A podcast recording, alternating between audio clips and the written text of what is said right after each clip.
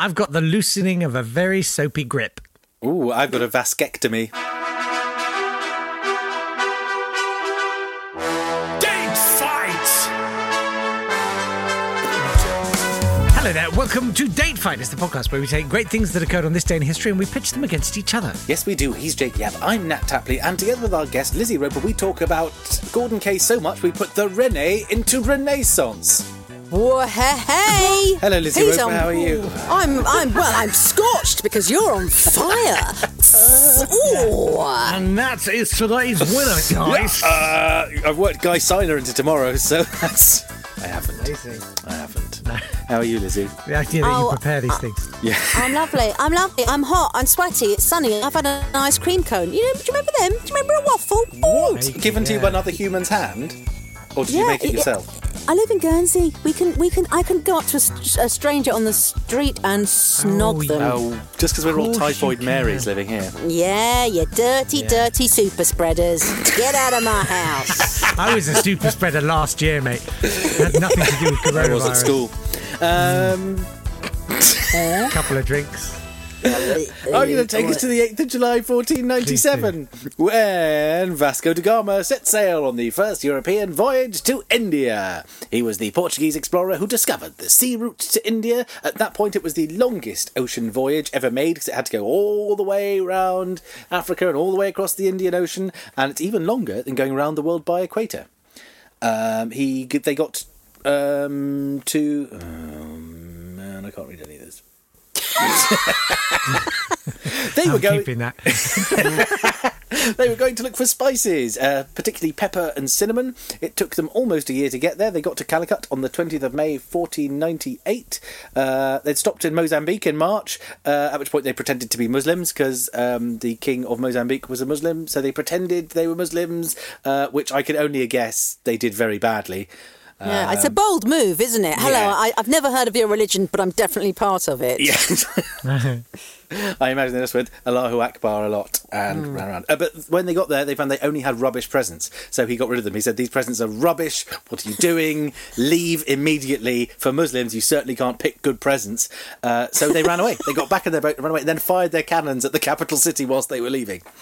Rude. Very rude. Then they got to Calicut in India, and the Shah there said, What brought you hither? And they said, Spices, please.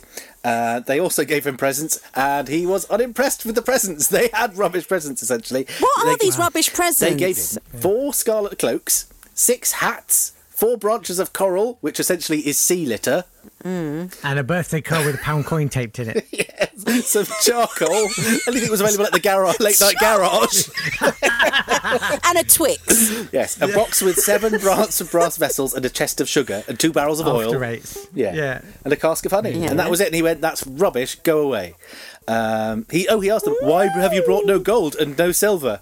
And they had to just pretend that they didn't value them very much, so they brought him honey instead. No goldy pieces, but we like the honey. Mm. Mwah, mwah. Um, so they went, but they had got the Portuguese a monopoly on uh, pepper and cinnamon for an entire century. If you wanted to have a fig roll, you would have had to go to Portugal to have it. I do like a freshly peppered fig roll. Tasty. And that's what happened. So without that, we wouldn't have had pepper. We wouldn't have had India. All of those things came about because of the 8th of July, uh, 1497. Impressive. Right. I thought Well, I've so. got a story for you. Oh yes. I got a soap racket. Uh, and on this day, the 8th of July in 1898, there's a shootout Ooh. on Juneau Wharf. Uh, this is in Skagway, Alaska. Ooh. Oh, I love Skagway. And f- If I have to do anything anyway, I do it the Skagway. Always. and Soapy Smith, finally. I did used to go out with him. He was terrible. Very selfish very- lover. very clean, but do watch for thrush. He um, was a uh, a con artist, and uh, he he travelled around a bit. Uh, and his his big thing, the the reason he got the nickname, uh, his full name was Jefferson Randolph Soapy Smith II, uh, was because. He would say, Step right up, ladies and gentlemen. Would you like to buy this bar of soap for one dollar? Watch now as I wrap an assortment of dollar bills ranging from one to a hundred in the wrappers of these soaps and try your luck. Blah blah blah. Here's your soap, only a dollar. You can win a hundred dollars." And you know he'd give them out, and someone would go, "Oh my god, look! I just won twenty dollars." But it was one of his shills, and then everyone would buy. it. He'd be like, "The hundred dollars is still in there, guys." It was the Uh, Burke of Oxford just Street, wasn't it? sli- it was basically Oxford Street. Yeah. Uh, and one day he got arrested, and uh, the guy who arrested him couldn't remember his name. So he just wrote Soapy on, on the arrest form. Um, he set up a club in Denver, the Tivoli Club, and. Um, uh, a, a sign above the entrance because it was classy. It was like a classy joint. Uh, said "caveat emptor," uh, which is Latin for "let the buyer beware." Uh, which you think surely if you walk into a Shop and it's actually that- telling you. yeah. Yeah. Would you? Would you actually uh, go and uh, play poker games in there, or indeed buy stocks for non-existent businesses? What? Yeah, he did all kinds So of things. this was a He- poker and stocks emporium, which said, "By the way, this is all fraud." over there." Auctioneers. yeah, yeah, yeah. yeah. And But it escalated pretty quickly from a bar of soap, didn't it? Yeah, he said to a reporter once, uh, "I consider bunco steering more honourable than the life led by the average politician." Bunko Uh, Funko. uh, he then went to a place called Creede, where uh, for a certain amount of money you could come and look at McGinty. oh, do you want to see my Ginty? Well, he was a It's only a bar petrified of man. soap. he was a petrified man. Oh. Uh, but then he went to Skagway in Alaska, and that's where he, he really he kind of ran the whole town. Uh, basically, if you arrived in this tiny little town, uh, there would always be one of his people saying, "Hey, how are you doing?" And they literally they dress as clergymen or uh, policemen or whatever they thought would be the most useful, like you'd be the most suggestible to. And they say, "Oh, let me show you around. This is a really nice town. This is a great hotel. You want to stay in this hotel?" Blah blah blah. Oh, how kind! How very nice. And they would relieve you of all of your money. And if it reached a point where he his whole racket had taken all of your money. He would then give you some money to leave. he would like pay the fare to leave. We've Um, had everything. You're done. You're spent. Goodbye. Yeah, exactly. Uh, and he set up a telegraph office with all these Alaskans desperate to sort of send word back down uh, to the other states. Uh, and so he said, Yeah, right, what's the message? Okay, thanks very much. And he'd sit there with his machine going, and the wire just disappeared into the wall and went no further. He never sent any of the telegrams. Could he not have made a Um, better one by actually having a working telegraph and just typing out "send money" each time? send Yeah. more money. Yeah. um, so uh, it all came to an end when he stole uh, a sack of gold. Uh, from a guy called John Douglas Stewart. Uh, he was a Klondike miner and uh, he was relieved uh, of his money in a game of three card Monty. And uh, this guy, Stewart, took a, a, exception to it. And there was a big shootout and he was shot in the groin and died three days later. Oh, Today, oh, in fact, Oh, in 1898. oh 1898. dear. Death by groin. That's not pretty, is it? so this is the second hoaxer in a couple of days who went into local government after P.T. Barnum Yeah. stopped his hoaxing, went into local government. That fit, that sounds. Well, the thing was, like, uh, Creede was like a a, a, a gold rush town. It was actually silver, um, and he he kind of ran the whole place. But he actually put quite a lot of money into hospitals and churches. Yeah. uh, and even arranged for like uh, funerals for. Well, it's called unfortunate prostitutes. I don't know if there are any fortunate ones, No. Yeah. but uh, he he did these sort of weirdly sort of benevolent things occasionally. Hmm. Yes. Well, yes. man. P.T. Barnum did. He, he had the installing. oh, He installed gaslighting, or at least said he did.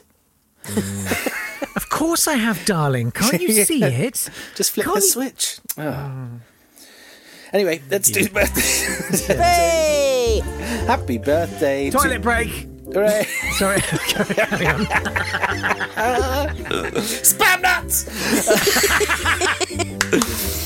Happy birthday to Percy Grainger, the Australian born pianist who is responsible for taking down all of the great British folk tunes which we love today. Without him, we wouldn't have had Folded Ronnie Bonnie Knick Knack, Beware the Butcher, She Was Heavy with Child Till He Found Her a Ditch, and The Merry Oxen. No, you've just made them up. I did make those. Yeah, it's like- I remember Blythe Bells. I don't remember. I'm so the Merry sorry. Oxen. I thought, why haven't I heard these tunes? I'm such so sorry. Happy birthday to Hugo Boss. He designed the SS's uniforms and lots of other Nazi uniforms. We forget that not only did he just design the uniforms, he was also a very enthusiastic Nazi party member from 1931 before they were even in power. He was a Nazi. Uh, he was such a Nazi that he was banned from owning any companies after the war, uh, and then he died of toothache. Good. Oh, Hugo, these suits are so Nazi. Oh. Mm, Nazi. It's a little bit tight on my Nazi. Mm. Happy I birthday. think I am the boss, yeah? uh, along the same train of thought, happy birthday to Pauline Quirk. Who? What do we do when she is? Nazi. I don't know. Can She we is. take that She's out? almost certainly not. Can we start You never again? know. Yes. Happy birthday to Pauline Quirk. What will we do when she is far away? Probably much the same. Uh, she was in a good episode of Beasts in the 1970s, which Nigel Kneale wrote. Happy I birthday. keep seeing adverts on the backs of buses, funnily enough, for Pauline Quirk. Stop it. no, I do. The Quirk Academy. Oh, it's, it's like a talent Yeah. thing. Or sort of like a talent thing. Yeah. It is a search for talent, isn't it? Is it? Br- Bring your Is it a child search for here and money? Yeah, mm, maybe, yes. There was a lot of them in Liverpool when I was living up there. I think Jennifer, somebody from Brookside was running around, and you're oh, come off it. Come off it. Yeah. Jay Aston was got one up the hill from me. Wow. Jay Aston from. But imagine being going. That's who will know all about fame and how to make a long-lasting career in the arts. Jay Aston. Hmm, well, a rippable skirt. Yeah, that- that is her only piece of advice. You know, what your child does need a rippable skirt. God, no, no. Happy, d- Happy birthday to Havelock Ellis, the late 19th century who wrote the first medical books about homosexuality. What things do you think he was into, Jake? What things? Are, Shoes. What's oh it no, bums sorry, it's the other one. It's, if you said eugenics, you'd definitely be right. Open marriages, psychedelics, and watching women wee. That's what he liked. Oh, God, what is it with you boys? It's not me, it's Havelock Ellis. I, Yeah, Havelock Ellis and his big old lordy. I, I was saying to a friend, a girlfriend, only this morning, Hmm. I think that men's penises should be detachable and they should only allowed to take them Mm-hmm. Oh, Yeah, out of a, of a locker if a women's committee sat down and had a big discussion about it. You can have it That for an would be hour, but it has to be back. I, I strongly agree. Can I swap it for my chit? uh, happy death day to Kim Il Sung. Uh, when he died, his son sent the doctors away uh, and said, "Oh, I'm bringing the best doctors from Pyongyang. Yes, they're going to come. They're taking a while to get here. Oh, you died somehow. Oh, now I'm in charge." Happy Death Day to Betty Ford. She was the wife of Gerald Ford, who admitted her alcohol and substance addictions and started the Betty Ford Clinic, making her one of those many pop culture references from the early 1980s in sitcoms and things that I didn't get for a very long time. uh, that's the birthdays and the birthdays. Can I just say that uh, King Missile? I don't know if you know that band. They're named after. Uh, never mind. Uh, they they have a song, a really good song called "Detachable Penis," um, which uh, Oh. is, is well worth listening to. What did they Uh, write? well, I should the, take- the, the the front man who who wrote it. He's sort of like a poet, and the whole thing's kind of like a monologue. It's kind of a th- bit of thrashy, metally, but um, he just tells a story about. Ah, I woke up this morning and I uh, I couldn't find my penis. Um, I've got a detachable penis, and I um, you know, it's, it's quite handy because like sometimes I just don't want to bother Yeah. with it, and I can just sort of. Um, but I I took it to a party last night, and I think I left it there. I don't, uh, I don't, I don't- I'm going to have to go back and try and find it. Who would you trust with the key to your penis box? Anyone, literally anyone. No. I Uh, but trust you'd have you, to you'd have to use Yeah. um, hand sanitizer on it these days, wouldn't you? Before Yeah. it was given back to you. dunk it in bleach. Yeah. Yeah. If only you would. Lizzie, You said we uh, weren't going to talk about that on the podcast. who, who's, who's going to win, Lizzie? Hoo, hoo, hoo, hoo, hoo, hoo. Hoo, hoo, hoo. Vasco da Gama. I'm sure I did a project on him when I was eight years old. Hmm. He went back the next probably year, apparently, and set fire to a boat full of Muslim pilgrims who were on their way to Mecca. Uh, Oh, and he gosh. watched women th- hold their children up above their heads as they tried to escape the burning boat Christ, and please. has pushed it further away. Oh, Vasco. I mean, you know. Do I win? Do I win? Oh, yeah. I no, you're also that's good nice. stuff. So Pepper. do, oh, do I win? So do I Yes. win? On the other side, cinnamon. Do, do, do I win? Pepper and cinnamon. Why didn't he just go to Tesco Metro? I mean, it, and, and, it's all it's got everything you need. I mean, the bare essentials, but Mm. definitely pepper and definitely cinnamon. Vasco, you're an idiot. So Soapy Smith. Soapy, Soapy Smith. Soapy. Yes. Do you think Soapy Smith had a had a wife called Soapy? Sophie. Soapy, Soapy Smith. And she did special favours for gentlemen callers. Soapy, Soapy, Soapy Soapy, Smith. Do you want a Sophie ending? Oh, oh yes, please. Um, So which you got- wins? Haven't you got into soap during lockdown? I, mm. it all used to be about the liquid pumpy pumpy stuff. No. Give me a give me a bar of soap these days. I am so happy. A solid bar of pears, and I'm away. Mm, oh, pears. Oh, oh. Darlings, the hippies among us have been using solid shampoo for years now. Oh, I've tried solid shampoo. It just makes my hair very greasy and weird. So you have to work No, your get- way through yeah, it, don't you? Because they're, they're almost all rubbish. There's one you can get from Lush that's really good. Oh, oh. Well, I must try that The other ones instantly. are rubbish and they're too greasy. You're absolutely right. Yeah, it made it made me feel like something terrible had happened to me in a Japanese movie, and it was not good. Um, yeah, Soapy, Soapy Smith, oh, Soapy Smith, ah, Yeah, my, that's the other alternative. Or my- peppery Vasco da Gama. He's full of pepper. Peppery, oh, hachu. Um, Yeah. I mean, what's he playing at? What's he playing at? Hello, I'm a Muslim. Chase me. It's not good enough. It's not good enough, Vasco. Um, which leaves us with Soapy. I mean, Mm. he's a rascal, He is a naughty one. but I like him.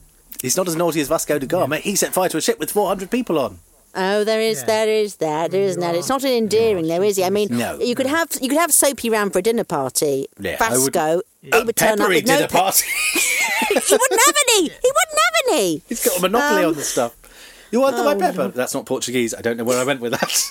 Okay, well, just for just to really upset Jake Yapp, Yeah. I'm going to have to say that the winner today whoa, is whoa now, Vasco whoa da Gama. yes! Pepper, pepper, pepper, pepper. no, no, no, no, no. No, I'm sorry. I'm not having that. I'm not having that. Full You are disclosure, having this it. is a retake. No, shut up. This is a retake. No, it's not. Never No, happened. it's not. how it went. This is not I don't know what you're That's how we talking about. no I'm idea what you're that. To see talking if we can gaslight Jake into a break. No, I'm not having it. Jake, would you like to put forward your side of the story? Yes, you two are absolute scumbags. Thank you. Oh wow! To see the upshot of this, do come back tomorrow when we'll be doing Remember, more date fight date fight. Yeah.